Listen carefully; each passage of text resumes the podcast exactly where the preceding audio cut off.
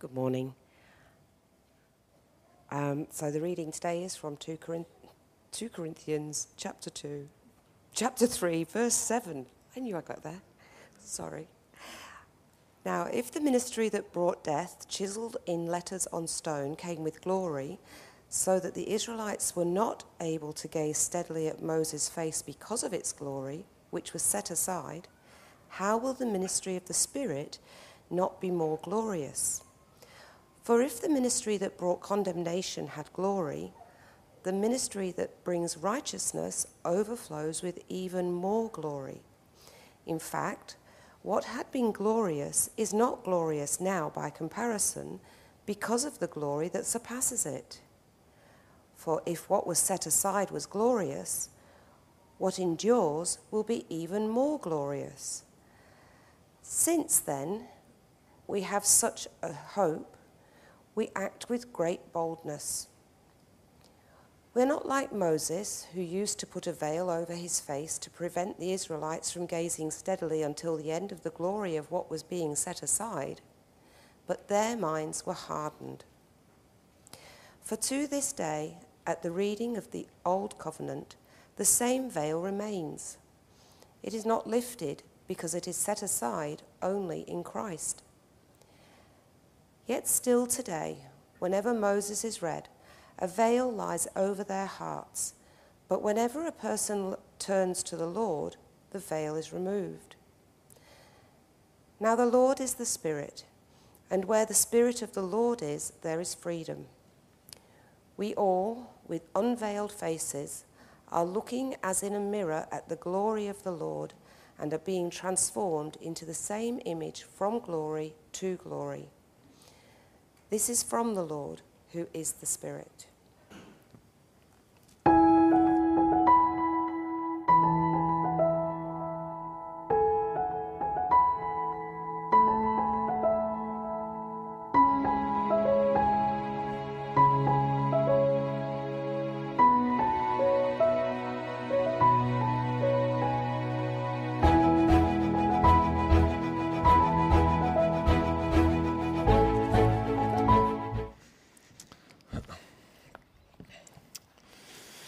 Well, good morning. Uh, if you are new, uh, my name is Mike. I'm the new lead pastor here, and uh, I was the guy who was on stage just a little while ago, uh, in case you fell asleep.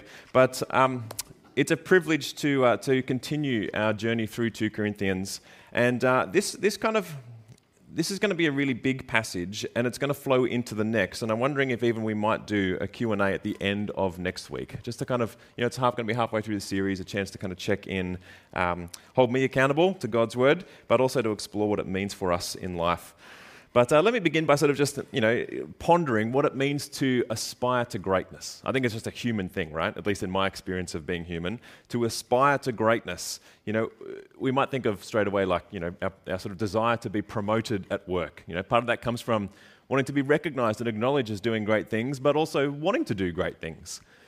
Uh, the Great Resignation, as it's been called, largely in the US, but has definitely flowed over to Australia a bit. It's kind of that moment in sort of COVID history where a whole bunch of people just realized actually, my job sucks and I want a better life and I want to do better things. And so the grass is definitely green on the other side, especially if it's raining this much.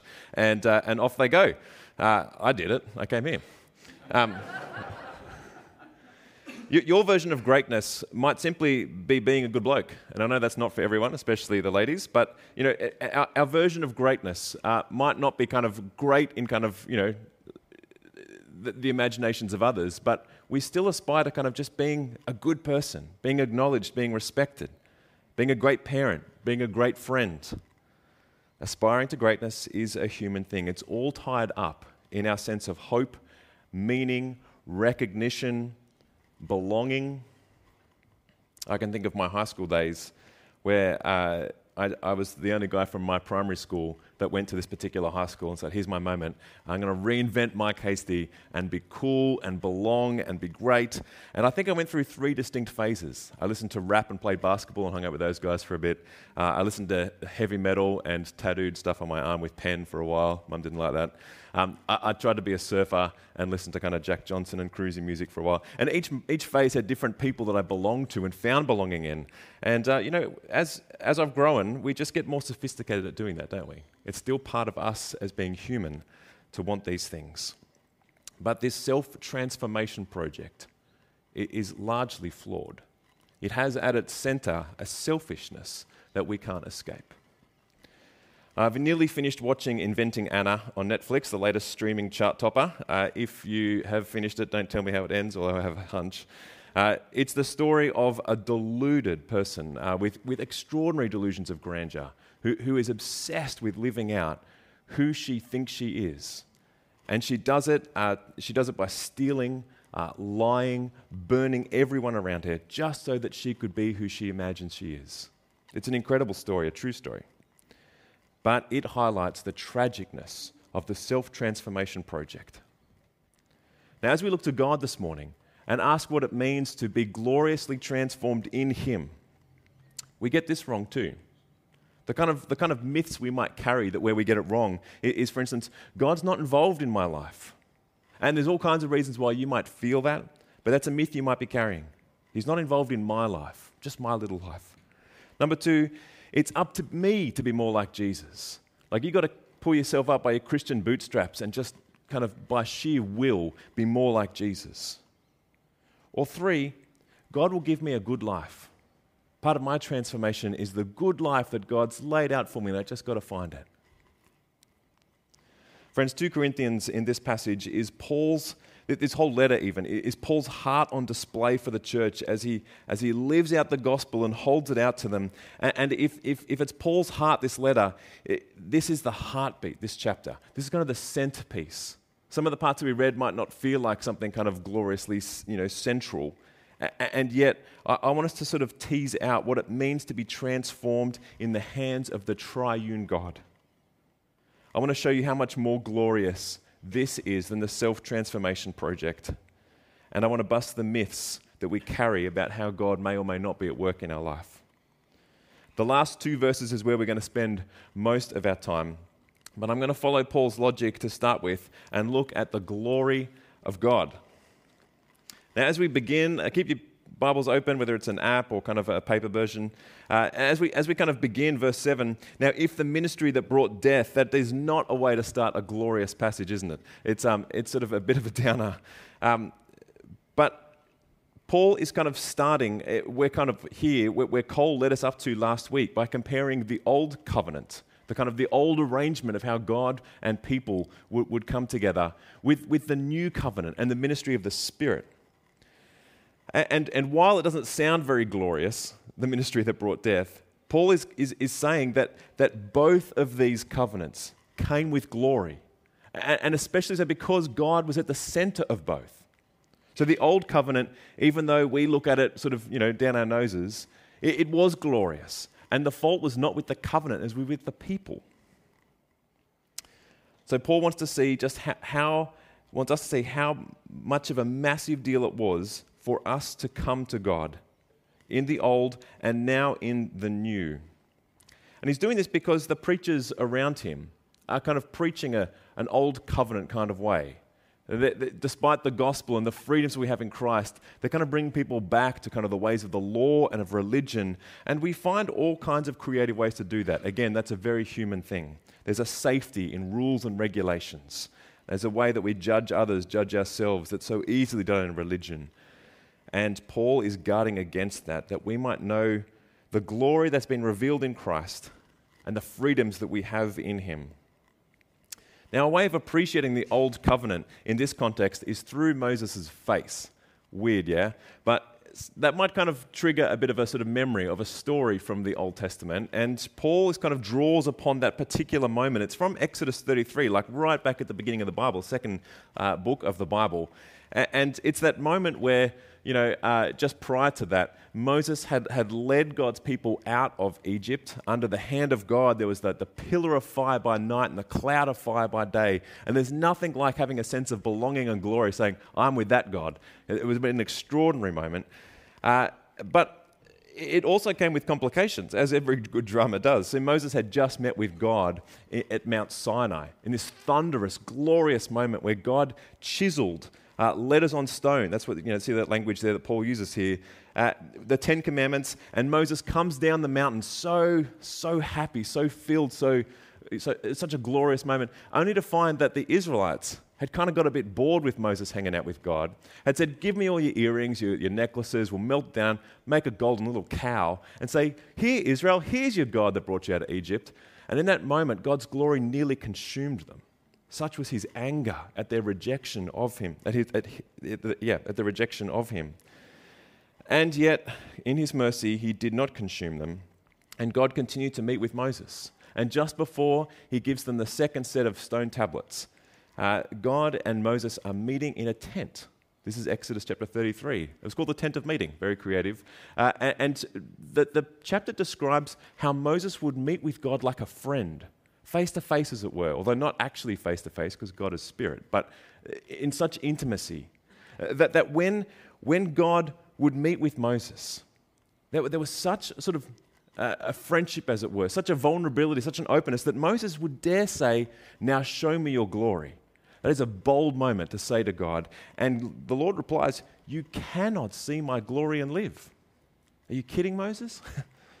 and yet, God, in His mercy, gave Moses a glimpse of His glory. And what happened then is Moses' face was so radiant, having just seen a glimpse, that when he came out of the tent, like was any other ordinary day, everyone around Moses was petrified.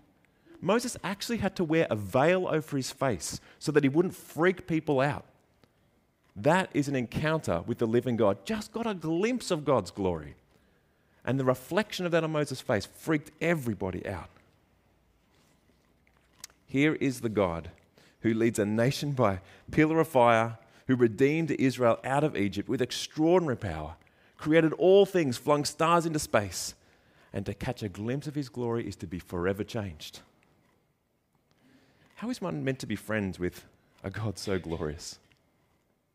To see him is to die, and to approach him is so restricted and terrifyingly glorious. One might think of the Old Covenant as living life with a nuclear reactor in your backyard. It's a ridiculous metaphor, I know, but I'm trying to sort of get, help us get a sense of the power and the grandeur of God. That to have such power in your backyard in a nuclear reactor, you would be, want to be damn sure you know how to approach it, uh, how to respect it. And God had set up a whole old covenant to help them respect His glory. That the sacrifices, uh, the temple, the priests, all of that was to help them appreciate the holiness of God and to acknowledge that you cannot just walk into the glory of God, especially as sinful people. And so the, the sacrifices were part of uh, atoning, a sort of a, a, sort of a very, very biblical word, uh, try, trying to be at one with God while dealing with sin. And God, in His mercy, accepted those sacrifices so that they could approach God. But even still, it was very restricted. This is the ministry that brought death. It brought death to the animals who were sacrificed so that Israel could be near God, but it ultimately brought death to people because the law was not powerful enough to change people's hearts. It only highlighted their sinfulness and brokenness and waywardness. Why would people turn away from the glory of God? I mean, I, I, sometimes my head boggles that they had such display of God's glory and grandeur, and yet even they turned away from God. How much easier is it to turn away from God now? Why, why would we? Why is it, what, is in our humanity that, that rejects the glory of God? Well, I wonder if the, the modern mantra uh, that we all know so well sums it up the best. That is, I want to be free to be me. Now, that's a phrase that actually would not have made any sense through most of history. That's an interesting thing to think about. But it sums it up pretty well, don't you think? That rather than go through all of the rigmarole of kind of some old covenant law, just be you. It's so much easier. but just to dig into that a little bit, we're left with a freedom to pursue the self transformation project that's actually crushing. This is what one philosopher called condemned to be free. That is, free without God to discover your own purpose, your own me- meaning, but, but buried by the responsibility and angst of finding it. I wonder if this is the source of so much anxiety today. We have small versions of this when we're at Subway and we're mid conversation with our friend, and then we're asked, What do you want? Oh my goodness, there's so many options, I don't know. But multiply that with the weight of finding purpose in life and our freedom and responsibility to transform, and we're crushed. But in God's mercy, He did not abandon us, even though we abandoned Him, rejected Him. We might as well have meddled down our necklaces and held up a gold calf. In His mercy, He has given us the ministry of the Spirit. That's what we see in verse 8. How will the ministry of the Spirit not be more glorious? If the old covenant was glorious, how much more so the ministry of the Spirit? And as we look through that kind of opening paragraphs, we see instead of death and condemnation, that there is righteousness that overflows with more glory. That's verse 9. Instead of what was temporary or set aside in the old covenant, we'll find a glory that endures. That's verse 11. It is the basis of our hope, empowering action with great boldness. That's verse 12. Instead of hardened minds and necessary veils that kind of prohibit our access to God, all that is set aside, verse 14, only in Christ who died for us. how will we know God in His glory? Like, how will we personally commune with Him, encounter Him, be transformed in glory, and yet not have it siphoned through some kind of religion or old covenant that only condemns? Or, coming from the other side, how might we enjoy a freedom, a true freedom, and not be crushed by all the possibilities it opens up in anxious fretting of how to use it. These two things come together in the end of this passage. Read it with me. Verse 17.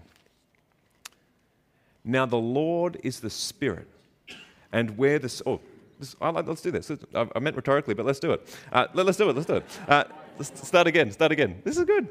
Now the Lord is the Spirit, and where the Spirit of the Lord is, there is freedom. We all, with unveiled faces, are looking as in a mirror at the glory of the Lord and are being transformed into the same image from glory to glory. This is from the Lord who is the Spirit. Now, this is the diamond. This is kind of at the core of, of this letter, the heartbeat of Paul's theology of encountering Christ and, and being transformed. But, but it, it, there's, there's a density to this, isn't there not? Like as you read that with me, thank you, uh, you know, you, you can't help but feel like there's so much here I need to kind of wrestle with it a bit. And, and, so let's kind of, let's look at it like a diamond from different angles to appreciate its beauty. And the first thing I want you to know is just uh, the triune nature of this. That is, as Christians, we believe in God the Father, the Son, and the Holy Spirit, all working for us and with us. And so, first up, we've got the Lord. And whenever we see the phrase the Lord, we cannot help but think of all the way that's used in the Old Testament. Yahweh was the, was the name given to us. That's the name of the Lord. That is God. So here we have God the Father, the Godhead. And then we have the Spirit, used three times through this passage or this section. The Lord is the Spirit. And so we have kind of this, this equating of the Holy Spirit with God. That is, God is the Father, God is the Son, God is the Spirit. Or actually, let's put the other way around in the kind of creeds. Uh, that is, that the Father is God, the Son is God, the Spirit is God. Uh, and we see that the Spirit is from the God, as we see uh, from God at the end there. Uh, the Spirit, it kind of, it, it comes, it, it sort of flows out from God to us. But where is Jesus in this passage?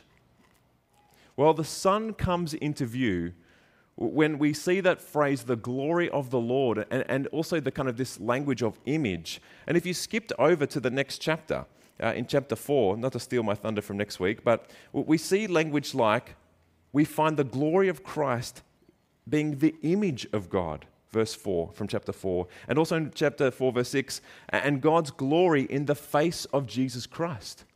And so when we see language like the glory of God revealed to us or, or the image of God, that is the Son. And so we have, we have here Father, Son, and Holy Spirit. I'll come back to freedom in a moment. All of God working for us, with us, and in us.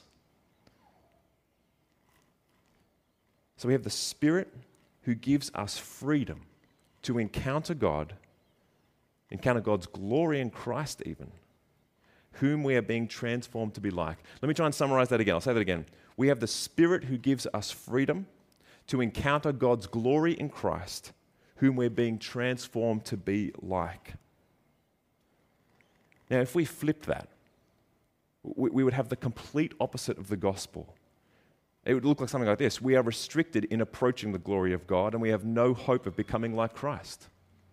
What we have in the gospel is the complete opposite. We have hope, sure hope, that we are being transformed to be more like Jesus as we encounter him through the freedom of the Spirit. This is good news, friends. This is gospel news. This is the source of rejoicing, the beginning of peace, that we have the Spirit who gives us a freedom to encounter God who we are being transformed to be more like in Christ. Friends, are you weary of trying to become? Does religion eat away at your joy? Are you so ashamed that you hide your shame? Ha- have you been so hurried in, in, kind of your weakness? Sorry, are, are, are, you, are you wrestling with your weakness so much that you've sort of buried it in a strength? Are you trying to be real to other people, knowing that there's a hole inside? Are you looking for ground to build your life upon? This is the beginning of strength, of meaning, of belonging, of glory. This is it. Jesus is it. He has opened up a new way and given us His Spirit. Jesus Christ is the glory of God, and He has brought us into His presence through the Spirit. Um, I'm like, let your mind boggle that the same glory of God that, kind of repelled the Israelites, that kind of just a glimpse of his glory so radically transformed Moses, any more would have killed him. We have been brought into the presence of that same God by the Spirit. This is life. There is freedom. There is glory for all of us. And friends, by the Spirit, we can now enjoy peace with God, communion with God. Let's come at this another way, just to kind of ground this, lest it be too conceptual. Many of us will know someone who just makes us a better person by being in their presence. You might think of somebody, someone who kind of, um, you know, it, it could be, like, let's mention a boss at work that they're just the kind of person that inspires you, and to kind of work with them and be near them just kind of lifts you and makes you better. But because there's a power dynamic at play, you kind of feel like you've got to play the game a little bit and you've got to be the kind of person they want you to be, and that gets a little bit complicated. But still, they lift you. You might even have a friend who, who kind of inspires you to be a better person, bring, you know, helps you become that better person. And that's, that's even better, right? Because when they're a friend, you can be real with them, you can be vulnerable. Friends, who we have in God is not just a friend, He is not a mere mortal like one of us who we can just have a beer with at the pub. No, you cannot enter his presence apart from the way he has opened up to us in Christ. And yet, by the freedom of the Spirit, you can sit in his presence as vulnerable and as weak as you are and be fully known and fully loved and lifted up. This is the point of what Paul is talking about here. We have a freedom to be in the presence of God. You do not have to pretend. And if you do, you're only kidding yourself because He knows you fully. What are we to do though? Like, you know, you get to that sort of part of the passage where you just go, all right, that, that's amazing. So, what do we do? H- have, a, have a look at kind of where the verbs are in this passage. How are we to respond? Where's the call to action here? Now, the Lord is the Spirit, And where the Spirit of the Lord is, there is freedom, okay? And all with unveiled faces, we are looking at, okay, there we go. We got, that's the closest we're going to get to in this passage, I think. We, we are looking, as in a mirror, at the glory of the Lord and are being transformed. It's not, and then transform yourself. It's that as we look to Christ, we are being transformed. Do you see how different this is to the self transformation project? where you have a version of yourself, however that's formed, even if it's by religion, and then you do all you can to kind of become that person. The gospel is not that. As we look to Jesus, we are being transformed. And you know when you can look to Jesus? Anytime. Whether you're messed up and at the bottom of a pit or whether you're on high on the mountain. Keep looking to Jesus. So, for the person here who's trying really hard to be a Christian, rest. Rest. To the person here who's feeling parts of your life are being hidden, unveil your face. To the distracted, that's me, look. To the person considering Jesus, find glory. To the religious, find freedom. To the one avoiding God, turn to the Lord. And as we look to Jesus, we find the one who has lovingly borne your sins. The sacrifice that never needs to be sacrificed again because he has perfectly atoned for you. As we look to Christ, we can't help but love him because of his unending love for us. He loved us first. And as we look to Christ, we can, we can lean on him because we see how strong he is. We see that death could not even hold him down. Friends, let us enlarge our vision of God. And perhaps the hardest thing to do here is to let go of the version you have of yourself that you're desperately pursuing. That you might look to Jesus and trust the version of yourself that He has for us. And our only access to that is to look at the glory of God as though in a mirror and find ourselves being transformed daily to be more like Him.